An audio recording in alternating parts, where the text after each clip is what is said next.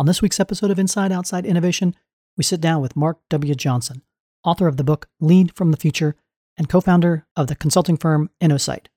Mark and I discuss how companies can better prepare for breakthrough growth and how leadership teams can use future-backed thinking to better understand the opportunities and threats in a world of constant disruption. Let's get started. Inside Outside Innovation is the podcast that brings you the best and the brightest in the world of startups and innovation.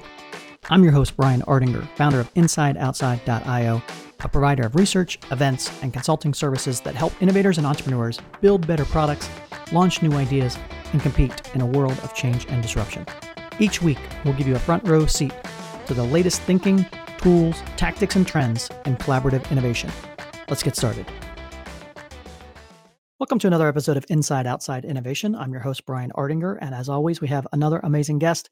Today with me is Mark W. Johnson.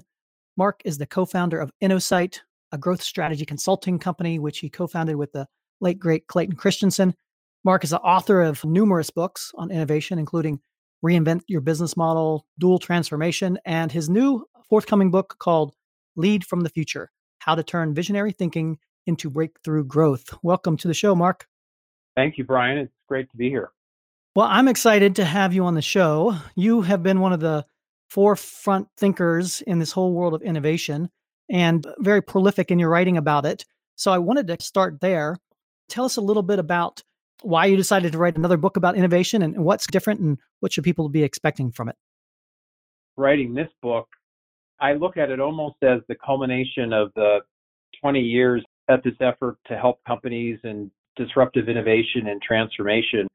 The reason I felt absolutely critical to get this book out is that we can innovate as companies and, we can try to figure out how to innovate for new growth. That's really the definition of what we talk about when companies need to be more innovative. I think their core business is innovating all the time and they're improving, they're making efficiency improvements, they're continuing to do product development and so forth. They're innovating in the marketing function, but they're really striving for breakthrough growth. And what I found was a lot of these breakthrough growth efforts would have good ideas and get the right people behind them.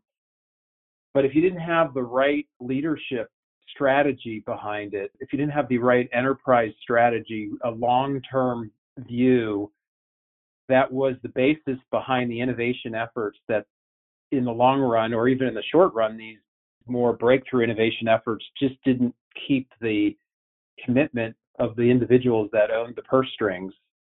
Really, the book is an effort to tie vision and strategy to innovation. And even further, think about what is it that leadership teams need to do together in the process of developing a vision and converting that to strategy in order to become more successful as is just overall top line growth, but in particular, driving these new and different innovation efforts. And the book is an effort to integrate the thinking around leadership, strategy, and innovation, which I feel is so important if you're going to create sustainability and success in helping companies innovate for the long term and own their future.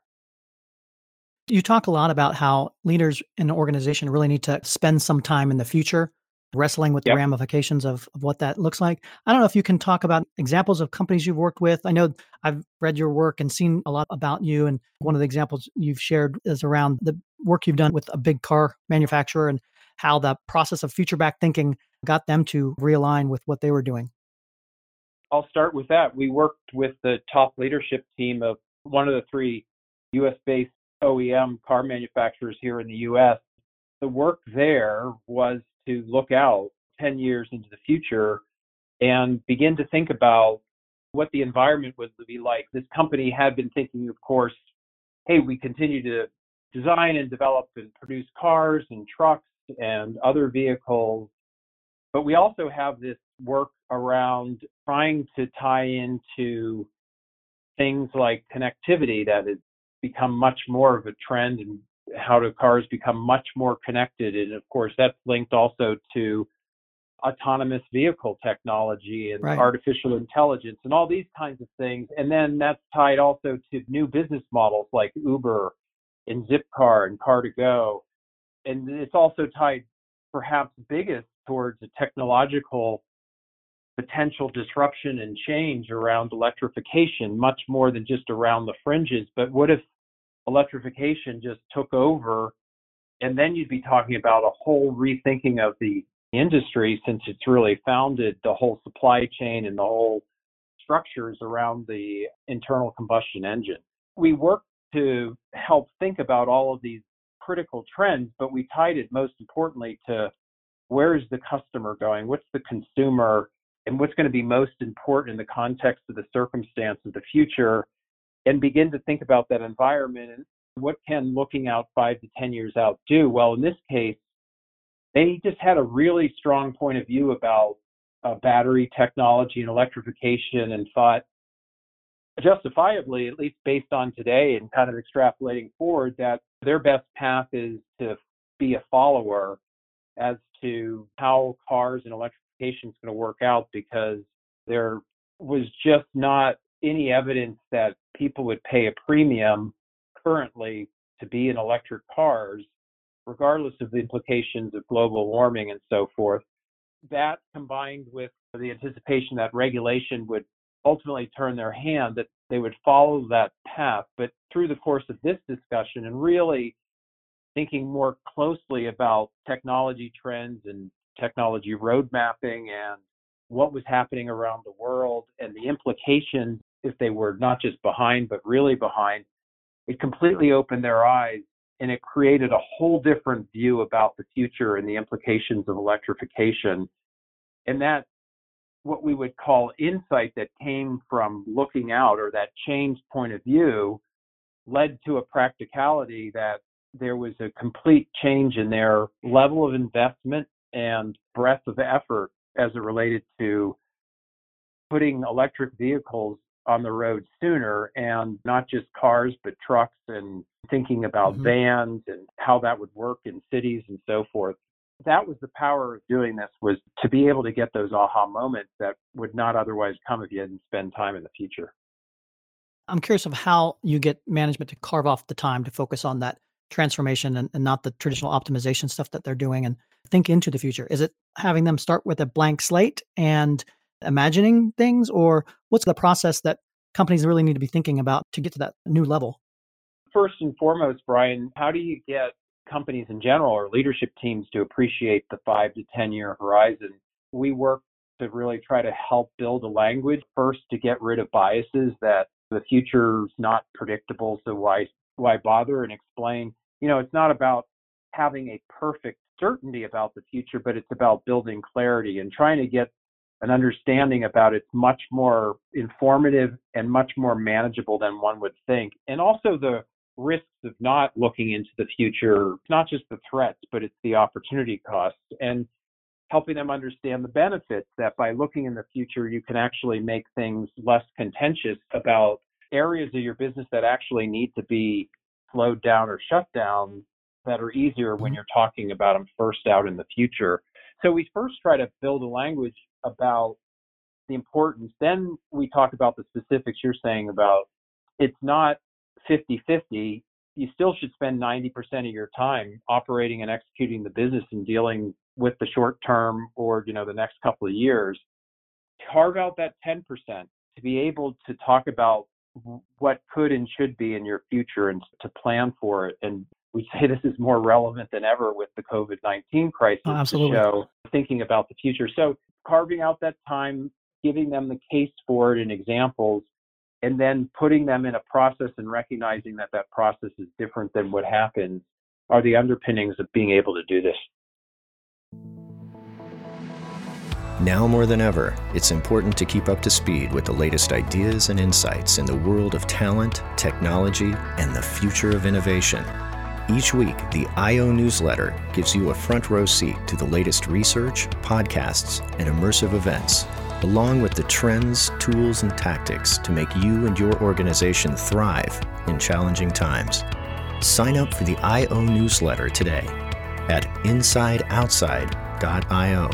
Now, back to the show. You bring up an interesting point. So you've been talking about disruption and how companies can be forward-thinking and protect themselves from disruptions from outside. Do you think with the coronavirus pandemic and everything ongoing right now, that message has sunk into corporations in a greater capacity and they're beginning to understand that at a fundamental level because everything's disrupted right now? Or what are your thoughts on that? I know you've got a Harvard business piece coming up shortly about that as well.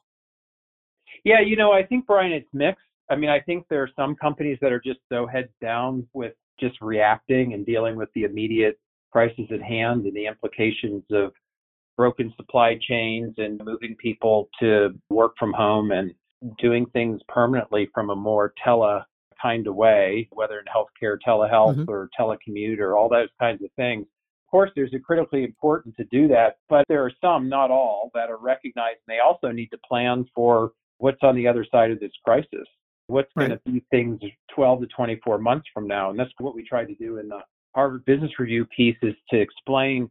The book talks more about the 5 to 10 year horizon. The concept is the same. It's just that 5 to 10 now has been moved because of a major disruption towards planning for a discontinuity into the future that could play out as early as 12 to 24 months out, but it can also bring opportunity.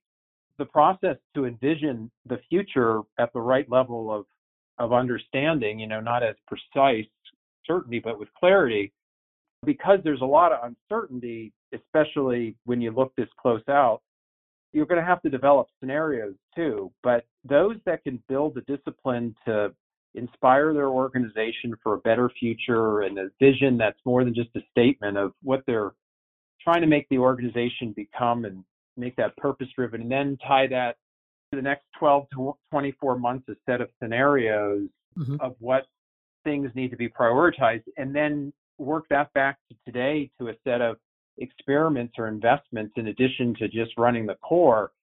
Those are the ones that are forward-looking, that are going to be able to take advantage of the opportunities and better address the threats.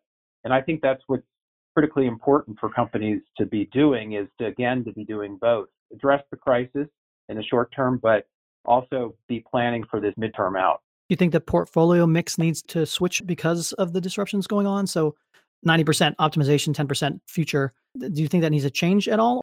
I think the answer likely is yes, but that's where it requires time, not just to be reactive and operating and execute, but being exploring and discovery oriented.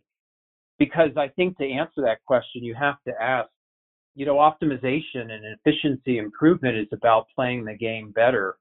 Well, if that game no longer applies or the rules have changed and you have to play a new game, then you can keep optimizing, but the marginal or no impact or negative impacts. First, have the discussion about what's the game to be played. Are there new games to be played? Does the existing game need to be changed? And then bring that back to implications of portfolio management and talk about what is the right allocation between efficiency or portfolio optimization efforts, between core enhancements and real breakthrough efforts at the core, and to things that are going to be totally new and different that need to be planting the seeds now for. You first have to have that further out discussion and strategically talk about it, bring it then back to what's the right portfolio mix for today. You talk a lot about the core management team having to make these decisions and think about this. Are there things that the rank and file employees or mid-level managers can be doing to both accelerate and understand and take advantage of this particular process? Or is this something that truly has to be driven from the top down? Another great question. My view, what we talk about in the book, it's really a partnership between the leadership team, which, by the way, I always see often is not involved in things that are about innovation and creative and thinking expansively, or less involved. They tend to more just try to operate and execute and be more on the left brain analytical. They need to be focused on learning as much as other groups, but middle managers and innovation teams within those groups and those that are chartered for thinking about marketing and strategy, they need to work as teams, and they need to be in concert with leadership teams working on a parallel path together to learn and discover together, because these core teams are right in front of the customer. They're going to put more time into really fleshing out the identification and development of opportunities. But then the management teams need to be doing their own work and in parallel with them, because they're the ultimately the ones that are going to make the resource allocation decisions, and they're the ones that are going to have the hard call of how much resources, both people and dollars, are they willing to shift over towards things that are a lot less certain and a lot less proven as to what could be their financial and other outcomes. The long answer to your question is absolutely the mid-level has an important role, and in fact has always had the role. It's more the issue of getting leadership to be part of this creative process that has existed more underneath the management teams, and getting them more tied together and working together. Right. And so having all the teams at least be cognizant of the fact that they need to be having those longer term horizons and trying to understand how that fits into the bigger global picture of the organization as well. Yeah, absolutely. Are there any other trends or any other things that you're seeing with your work in innovation that are changing or have significantly changed over the last 15, 20 years that are ripe for disruption, even within the innovation space? We would say in our work as consultants, which I think lends itself also to thinking in innovation teams or professional services in general, or even legal services, is that I think a lot of things that were done in a more sort of unstructured problem-solving way are becoming more in what I call, pattern recognition-oriented or rules-based, sort of the automation, with big data and data management and analytics and automation of key tasks and so forth. These things, I think, are trending towards a lot of the, if you will, lower value-added things become automated, and it enables the teams and this kind of work to be even more higher order. That, to me, is a big trend that I think affects innovation work.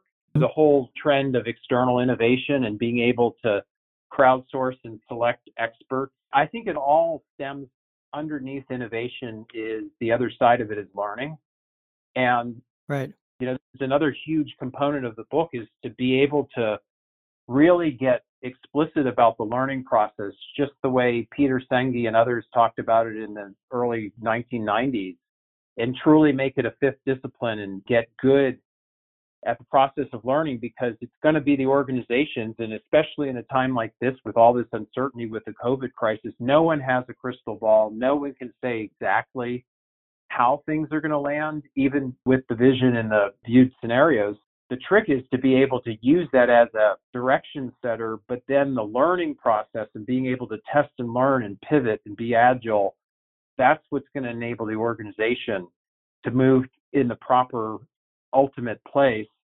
And so we say, just like that automotive manufacturer, nobody could say where it all is going to shake out, but the organization, the company that learns the fastest is the one that's going to be the one that comes out on top.